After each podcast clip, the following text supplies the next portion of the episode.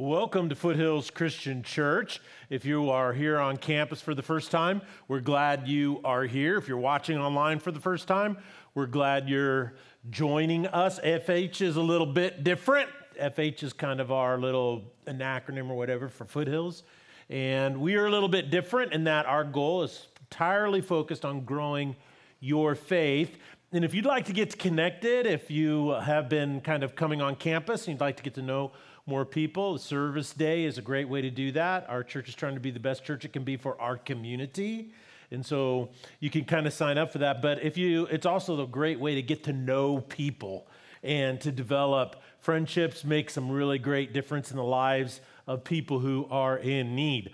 Also, had a few requests about with all of the turmoil and the tragedy is going on in the Middle East, particularly in Israel if uh, people would like to support. If you'd like to, to give to some of the relief efforts there, more than welcome to. On our giving app through PushPay, you can actually scroll on there. It'll say Israel, and you can give directly to that if you'd like, or just give it through uh, a, a, different mean by just letting us know, and we will send that. We have, uh, because of uh, uh of our involvement with uh, tourism and pilgrimages to Israel and with other people, in our church, you have connections with people on the ground there. There are some really great ways to give to make a difference and make sure it's going to the most uh, specific type of ministry. So, now, before we get started, we're on a series called Disappearing Woman, and we have a QR code because we're going to ask you ladies to get involved. And how this works is you take your phone and you just open up the camera and it'll scan that QR code, and a little tiny link will pop up when you do that, and you click on that. And then what it does is it uh, it's gonna we're gonna ask a question. It allows you to give live input and feedback, okay? Because that's really important.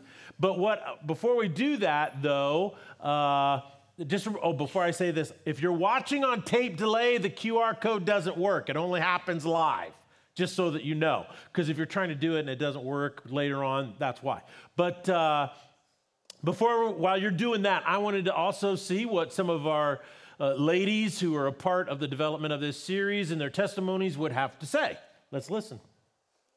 My name is Kinsey. Um, I have been married for five years now. I have a two year old, he just turned two this weekend, and I work part time. I'm in ultrasound tech. Hi, my name is Jordan. I am a single college student and I work here at Foothills. Hi, I'm Shannon and I'm married. My husband Mitch, and we have two kids. They're both grown, and we even have a grandson.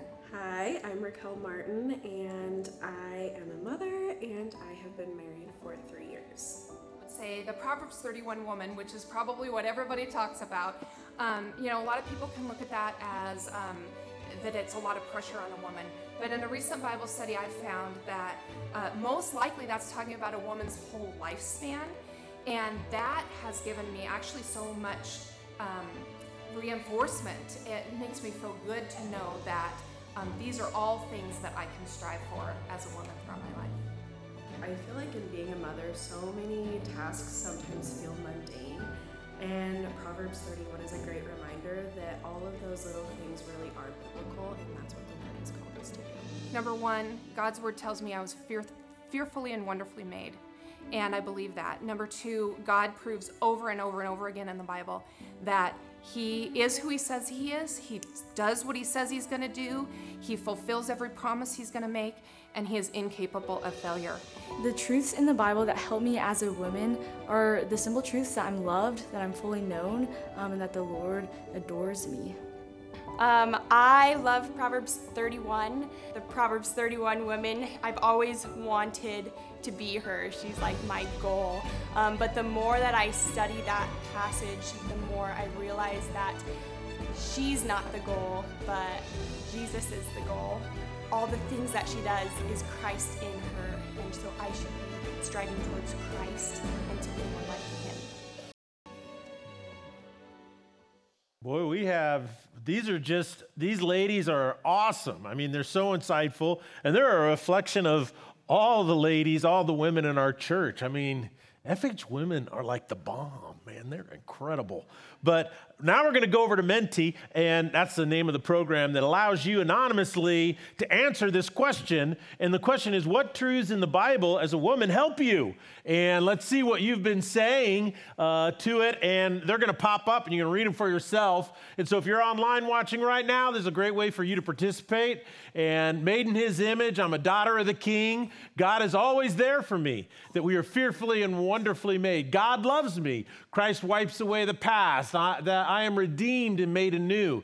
God is us in all. Uh, God is us all equal, that God loves me just as I am. And so, boy, these things are going to keep popping up. I think they keep popping up. We've got 20 responses in there. Oh, there we go. Scroll us up a little bit. There we go. Uh, God is always with me. I'm not enough, but Jesus is sufficient. Boy, that's insightful. God knows me personally. Wow, to be a faithful wife and a, and a, a, wonderful mother. I am enough. God loved me first. God loves me first. God loves me first. Wow, there's a lot of those. God loves me first. God loved me, and now I can love others. I really like some of that. I am not enough, but Jesus is sufficient, you know, and He is who makes me enough. Um, we are talking and studying what does the Bible say specifically to women and about the things that they deal with. And I, I talked last week, I was like, well, I've, you know, I've been challenged. I've done, I don't know, f- over 50 different series just on men. And the lady said, well, when are you going to do one just for women? And I was like, well, let's get a whole bunch of ladies up there to come in. And they said, no, we want to know what is the Lord speaking or teaching you about it. And I was like, you want me, a guy, to stand up and tell women stuff? Yeah, I'm a brave man, but sometimes it's better to run away and fight another day, right? So, but anyway, in all seriousness, so I, I got in that. And one of the things that I think is really important that's true for all adults is this notion of what is God doing in us?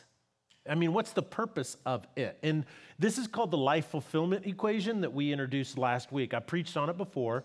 It comes from Luke chapter 9, where Jesus said, If you want to follow me, if you want to be my disciple, you must deny yourself, pick up your cross daily, and follow me. Because if you try to save your own life, you're going to end up losing it. But if you lose your life for my sake, then you will find it. And so that was such an interesting truth. And the way it works out is it's kind of an equation that I have up here for you that breaks it down specifically. And that is if I know Jesus, right? And this is the notion of follow. And if I know myself and I know what I need to deny about myself, and if I know the world and what the world is trying to do to me so I can choose my sacrifice, then that's how I have uh, live a fulfilled life. My soul has been saved. It's been redeemed and filled. The wellspring of life is welling up within it. And so today our question is going to focus on the second part of this, and that is knowing yourself.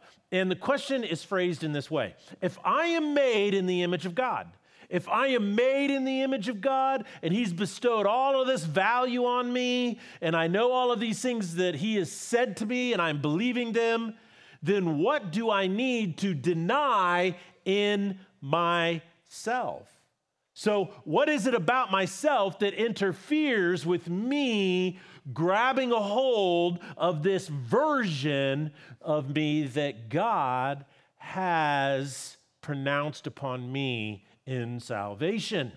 So, the first thing we have to realize is that knowing yourself and why it's such an important part of the life fulfillment equation is because when you know yourself is when you start on the path to actual freedom in your life, when you start living more free each and every day. So I, I could tell you stories. I, I've been in the ministry for full time, about 38 years.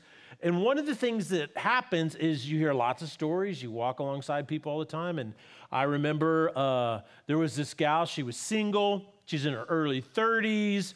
She was, by all standards, an extremely attractive woman. But she was heartbroken because she says, I cannot seem to do nothing but date toxic men. That's all I do. Uh, a long time ago, I was talking about uh, ladies, you know, be careful about dating a fixer upper, you know. Um, don't be a DIYer. Let God do the work, right? You just move in once he's done, kind of a thing. so and she was saying, I can't even get a fixer upper, you know? I mean, it's just these things are, you know, dumpster fires. What, what is it about me that's doing that? Uh, I remember um, a gal by the name of Sarah, and she would put her name on the prayer list all the time. Please pray for me. Please pray for me. You know, uh, she was so dissatisfied in her marriage. She felt so unloved. But everybody who knew her husband was like, he's a great guy. I mean, he was a good guy, but she felt so unloved. Hannah uh, has got ulcers, worrying about her children, and her children are in their 30s. It's like, okay, that's, is there anything incongruent about that? When you, knowing yourself is so important because it's a key and path to freedom. Did you know the top counseling issues for women today, uh, and this came out in last week's message quite a bit, is pressure the pressure to be everything and do everything. Now, part of the reason, in my contention, is that the reason women are experiencing that and feeling this is because society is trying to tell them to do everything. You know, it's all on you. And boy, when you walk in that, when you're trying to be feminine and masculine at the same time, it's exhausting. And that's the top issue in counseling that women are seeking for. Another one is self esteem and self worth. When you're trying to be everything, it's difficult to feel value and worth. Uh, the third top issue that women are seeking help for is family relationships. How do I manage them? How do I deal with them? Uh, how, another one is defining their, sem, their self outside of family relationships. The reason why knowing yourself to freedom is because it is a capacity to understand how society is influencing you in a negative way. We'll talk more about that next week. Here's another reason why uh, knowing yourself is a key to freedom. Let me ask you this question Ladies, do you have any bad habits? Do you have a bad habit? And it's like, man, why do I do that? I hate that, you know, or I don't like that about myself. Do you have a bad habit? Well, knowing yourself is really important because guess what? Ladies, it's the same for guys, but ladies in particular. Did you know that bad habits tend to form in areas of your life that you are most drawn and wired for. So, so what's really interesting is bad habits tend to f- revolve around your greatest strengths. Isn't that interesting? And they do that, why? I believe to undermine your greatest strengths. So the Bible talks about this a lot, all the time. Uh, here's a couple examples. In Psalms chapter 26, verse 2, it says this Examine me, Lord, and put me to the test. Examine me, Lord, and put me to the test. Refine my mind and my heart. And that it's really interesting that word refine, saying, Well, there's some impurities in my mind, there's some impurities in my heart. Lord, would you refine those out of me? And you know how you refine precious metals, right? How do you get the impurities out of precious metals? You heat them up and melt them down. So if you ever feel like your life is too hot and you're having a meltdown, well, you're right on the perfect path towards being refined. That's encouraging, isn't it? Um, another one is this is Psalms 139, verses 23 and 24. And what's fascinating about that one is this it starts off, he says, Search me, God, and know my heart. Search me, God, and know my heart. And then listen to what he says Put me to the test so that you can know my anxious thoughts. Isn't that interesting? Put me to the test so that you may know my anxious thoughts. Verse 24, and see if there is any hurtful way in me. Now, notice, now we put it on two separate slides, okay? But I want you to grab onto this is that he says this. In verse 23, he says, Know my anxious thoughts in order to see if there is any hurtful way within me. Isn't that interesting? So, if there's something that you're thinking or you're believing, there's a part of yourself that you're not aware of, it can end up hurting who more than anybody else? It can hurt you. And he's saying, I want you to know, God, what is it that all my anxiety revolves around? Reveal this to me because what's happening is anxiety, and generally, is a symptom of something else, right? That you're thinking. And that thinking, that pattern of thinking, can be what? Hurtful to you. And then he says, I want to get rid of that because I want the everlasting way. I want the life of fullness that you talk about. I want to walk in that. And then in Second Corinthians, here in uh, at the very end of Second Corinthians in chapter 13, he says something really interesting to new believers. He says this, verse 5 Test yourselves. How many of you like tests? Most people don't like tests. I mean, they even have counseling sessions now for students who have test anxiety, you know, to get over that. Nobody likes that. But here, Paul is telling them in verse 5 test yourself. Test yourself to see if you are in the faith. Examine yourself. Now, this is really important to understand, is because we misunderstand this verse a lot in America and our kind of culture Christianity. This is what we think is if we think Christianity is moralism, what we do is testing ourselves is do I act right? Do I dress right? Do I speak right? Do I think right? But that's not what he's talking about. He says, test yourselves to see if you are where? In the faith. And what is our faith? What is faith? Is faith the power to do, uh, like, act right, dress right, think right, sing right, speak right? Is that it? Is it moralism? No. Faith at its core is that I am flawed and I want to now have the righteousness of God bestowed on me through the work of Jesus Christ on the cross, his death, burial, and resurrection. Paul discusses this in Philippians chapter 3. He says, I, I give up all of the think right, do right, uh, all the accolades. He says, you know, I was a Hebrew of Hebrews, a Pharisee, zealous. I was I had achieved all these things. I give them all up because knowing Christ Jesus and the power of his resurrection is the most important thing. So our faith is all about what? Finding ourselves our righteousness in Jesus. So I need to test myself to see if I am in the faith that says that Jesus is my one and only. I want to examine myself. Because if I am not at my core knowing myself and who I am, if that's what I'm really doing, then I'm going to have hurtful ways in me, ways that hurt my faith and they hurt me, right? He goes, Do you not recognize that? Here's where he drills this point home. Do you not recognize that this is about yourself? So we have to know ourselves. And what does he say about ourselves? That Jesus Christ is where? He's in you. So, the more I know myself as a follower of Christ, the more I can see the work of Jesus and what he's doing in me. That's what this is all about. He goes, that is unless indeed you fail the test. So it's all about knowing yourself, okay? And you know what? The most important thing God wants you to know about yourself. Before I tell you, I got to I got to share a little story. So I'm an outward processor.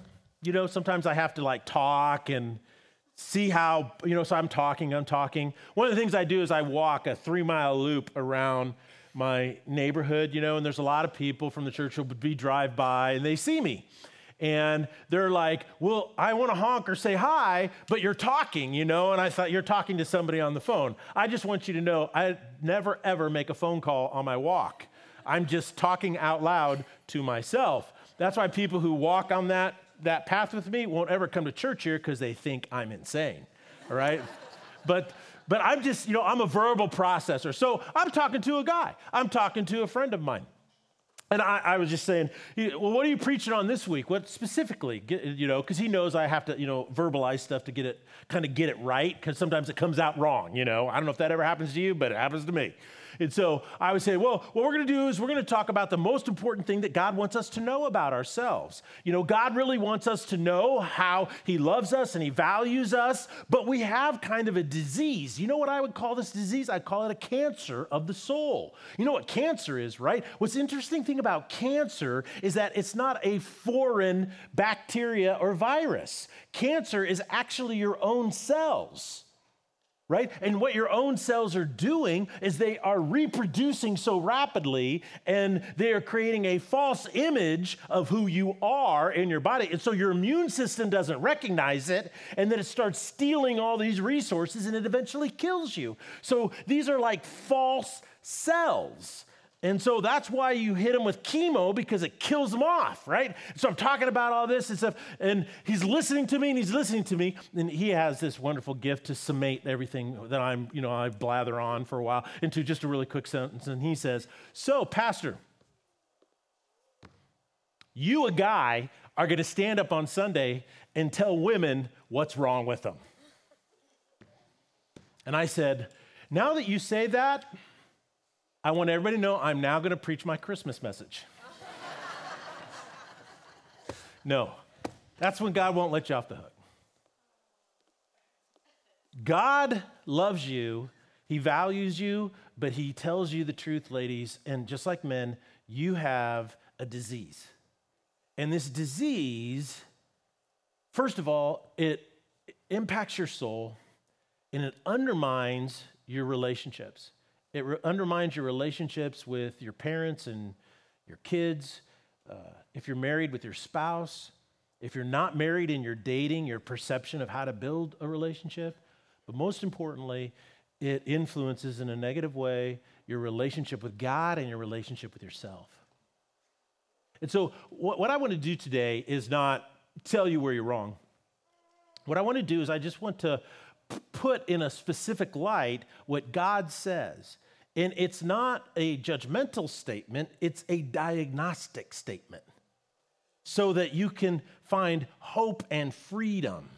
And what he says is, he says that you, like guys, you have a curse. And to understand the very nature of this disease and where it comes from, we have to go all the way back to the beginning. So I want to read to you in context in Genesis chapter 3 the nature of this thing called the curse, okay? And this is after Adam and Eve did what they weren't supposed to do because they believed the serpent, which was representative of Satan, right? Who is living in rebellion to God. And he convinces them that they now need to reject their partnership with God. Because if you remember in the garden, the Adam and Eve together in a wonderful supportive, encouraging, mutually beneficial relationship. They had a partnership together.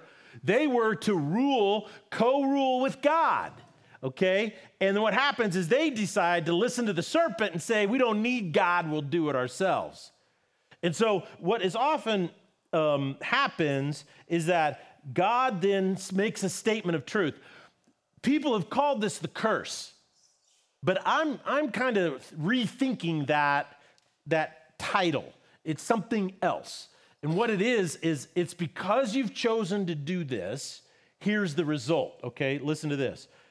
He says to the serpent, Because you've done this, cursed are you more than all cattle and more than every beast of the field. On your belly you should go, dust you shall eat all the days of your life. I will put enmity between you and the woman. Isn't that interesting?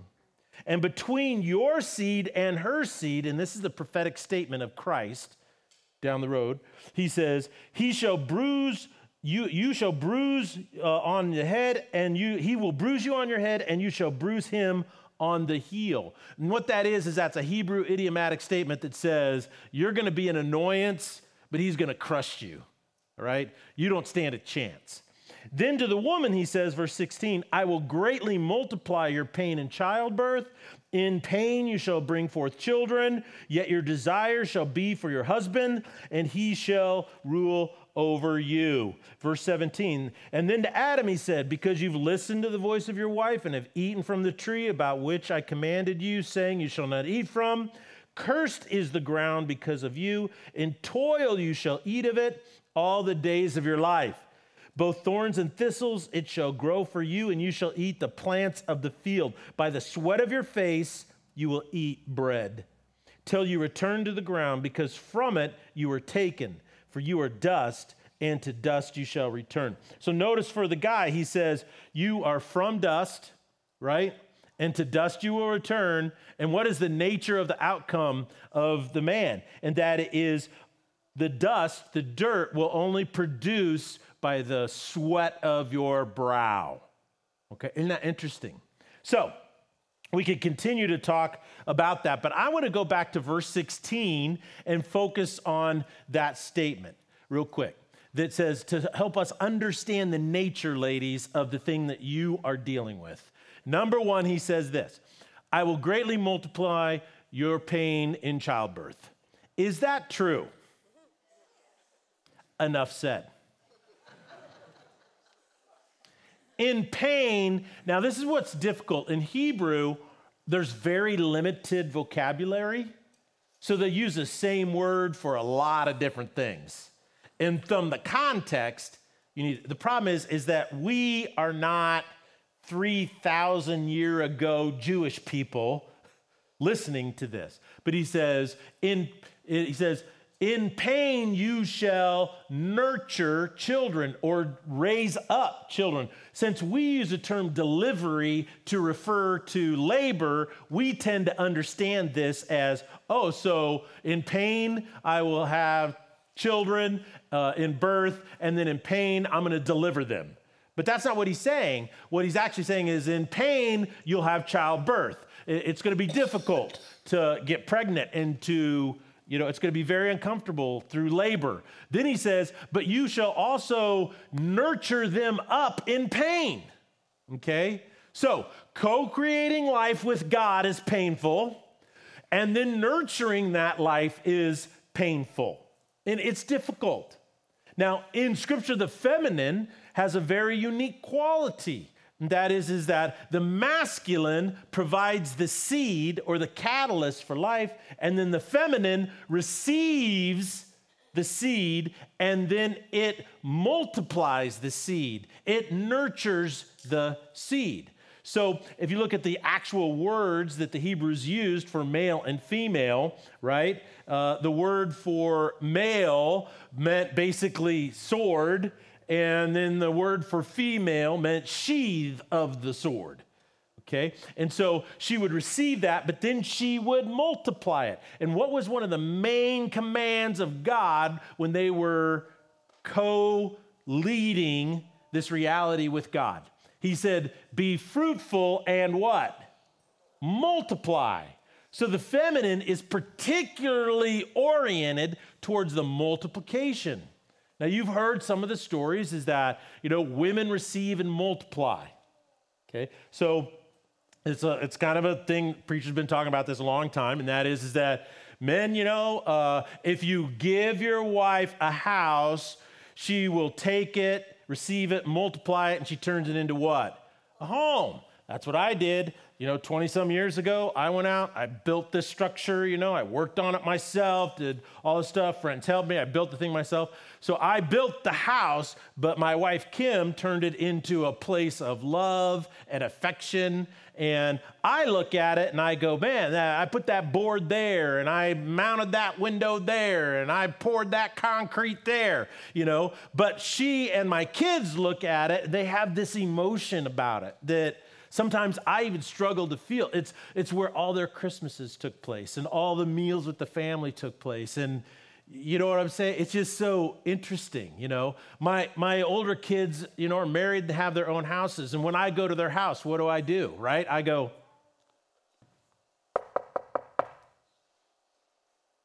and I wait. And then they say, open the door. Dad, it's so good to see you. Come on in.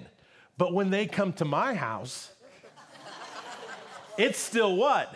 Their house, right? Because they grew up there. And so they walk, they come in, you know, and I'm sitting on the couch and I'm just like, man, I thought when I got rid of the kids, you know, I could lay on the couch without a shirt on.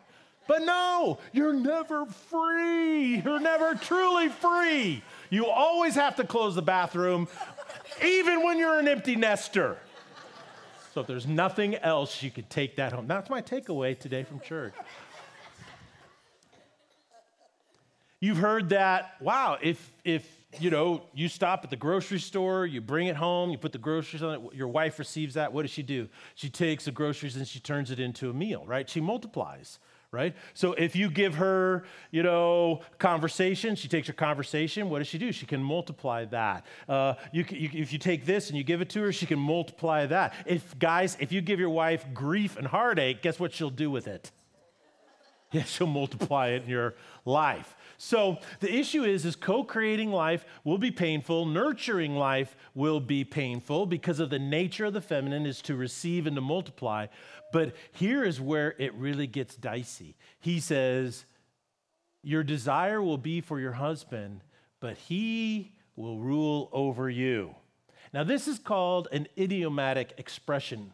And in Hebrew, it means not what we initially, what is an idiomatic expression? That means that the words in the expression, you cannot determine the meaning of it. For instance, when people are learning English from a different language, one of the most difficult parts of English is we have all these idiomatic expressions that we use that nobody, we use them all the time, but they're like, what does that mean? What does that mean? Like, if you say, man, you know, my brother called me and he's annoying me over and over again. Okay, if someone who's just learning English says, well, over means you're over and then there's an under, so you're over, under, over, under, what does that mean? And you go, oh, when I say over and over again, what I'm saying is it happens repeatedly.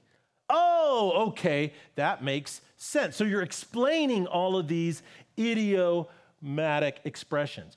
And this idiomatic expression basically means this it means your main relationship in life is going to be the focus.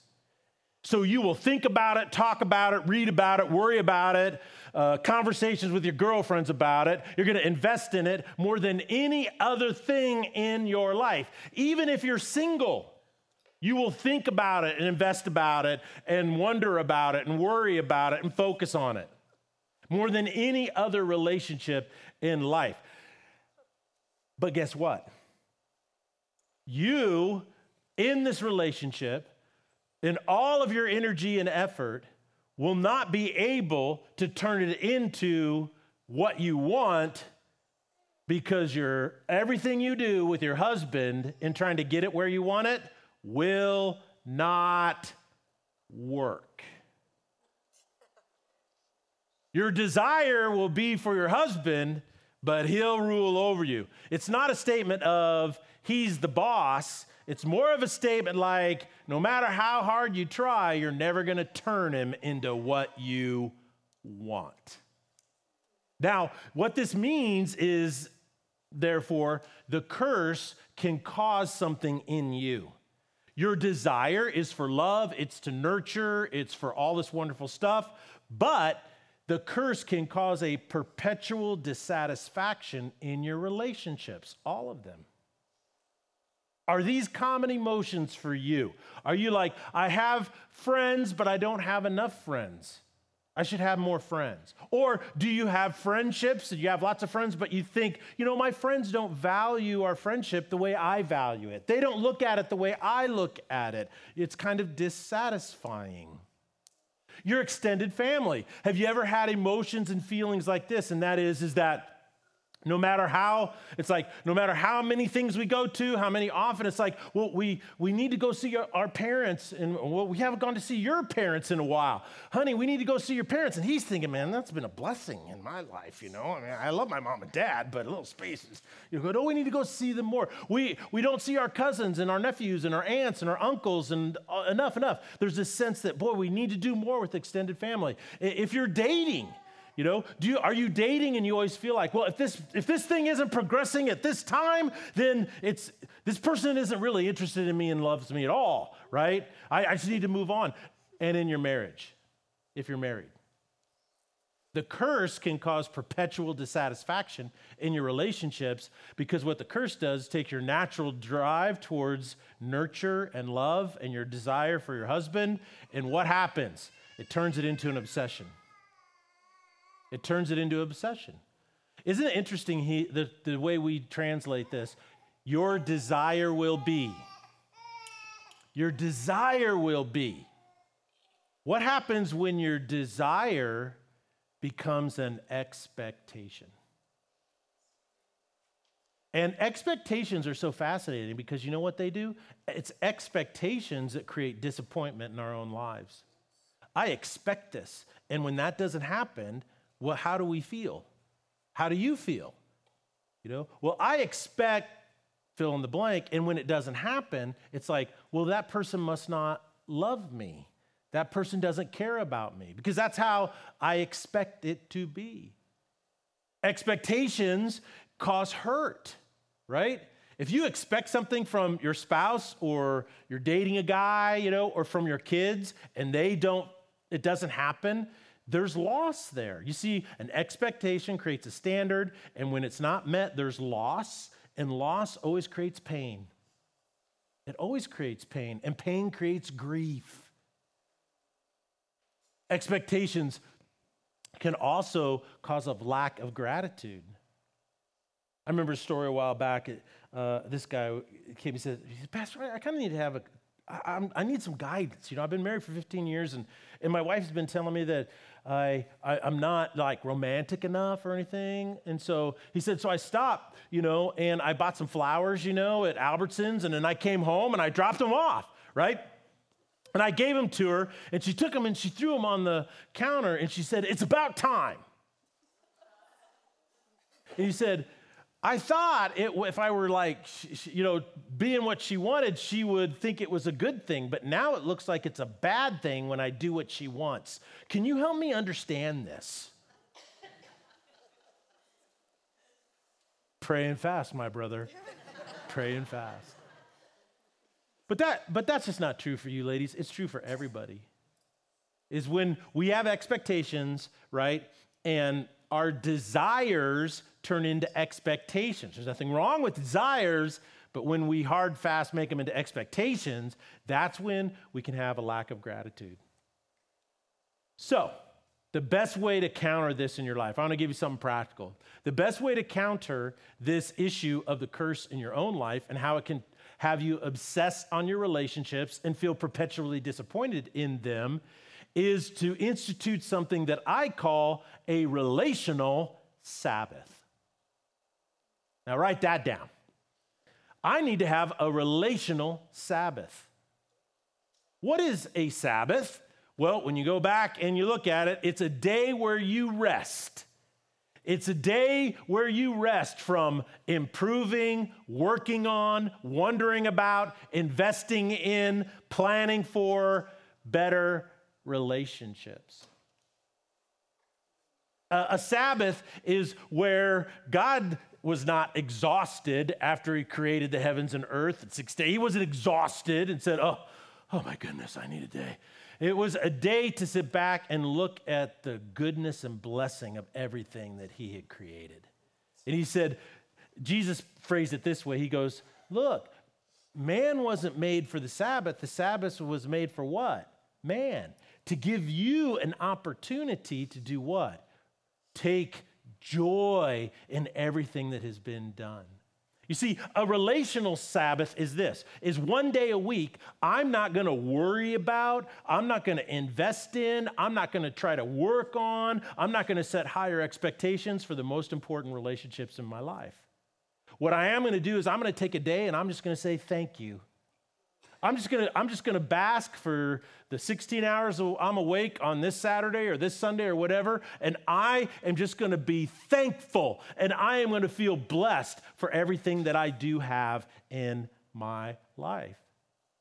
So, so if you're a single mom and you're at this place in your life, you could just simply say, one day a week, I'm gonna take off. And I'm not gonna bemoan the fact that I haven't found my forever guy yet. I'm not gonna do this. But what I do have is I have these lives that, that, God, that I get to nurture. And I'm just, I'm not gonna sit and think on this day of how difficult and how hard it is. I've got six days, 24 hours in a day to worry and think about that. But one day a week, I'm just gonna say, Thank you, God, for these, these lives that I have. And thank you, God, for my friends that helped me do this. And thank you, God, for extended family that helped me do this. And thank you, God, for a church that has men in it who aren't will, who are more than willing to stand up and say, I'm a man, I'm not ashamed of it. Thank God for that. If you're in, when the pushback I get from this is that, well, Pastor, you have no idea how bad it is in my marriage. Just don't know how bad it is. And I said, Well, I haven't lived your experience. But if it falls into this area over here where the covenant has been broken, then staying in a broken covenant that God's not redeeming, uh, that, you know, Jesus talks about how to exit that. But if you're not there, then you're over here. Can it be awesome and can it be bad? Absolutely. It can be awesome or bad. But what you need to realize is that even if it's not great and it's not where you want it, the notion that you can't be thankful for anything, that's more of a statement of a lack of faith than truth. You see, take a day off from worrying about it. Take a day off from trying to have to change it. Take a day off from pushing for something more. Just take a day and say, I'm going to bless God for the fact that I'm alive. I'm going to bless God that I actually know people. I'm going to bless God for the fact that He loves me and I'm His child. I'm going, to, I'm going to be thankful for the relationships I do have. And I'm going to be thankful for these things. And I'll tell you what, ladies, if you took a day off a week from that and you spent a day in your husband's life and you showed up, you said, You know what, today I'm just thankful that I have a husband. And I'm thankful for you. I guarantee you that will transform your life. Let's stand for closing prayer. Sometimes, God, we wonder what you're doing, not because of who you are, but because sometimes we just don't understand the mysteries of how you do what you do. But we know that we love it and we can trust it. Amen. God bless you guys.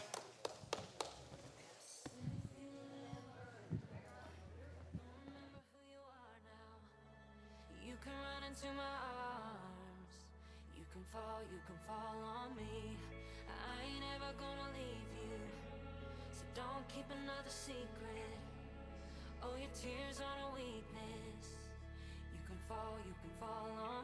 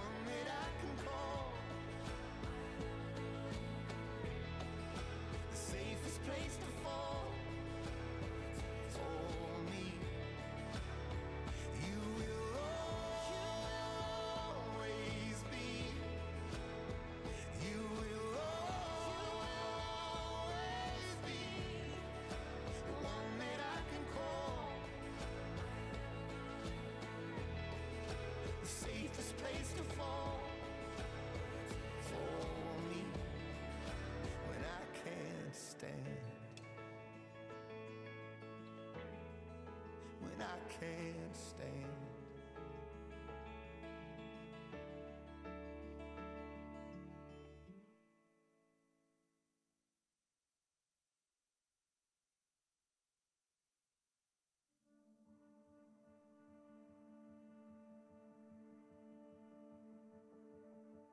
Praise him, all you creatures, great and small. Praise him, summer, to spring and fall. Howling wind, rushing streams, rolling hills, and crashing seas. Lift your voice and worship your Creator. Praising gleaming moon and burning sun. Praising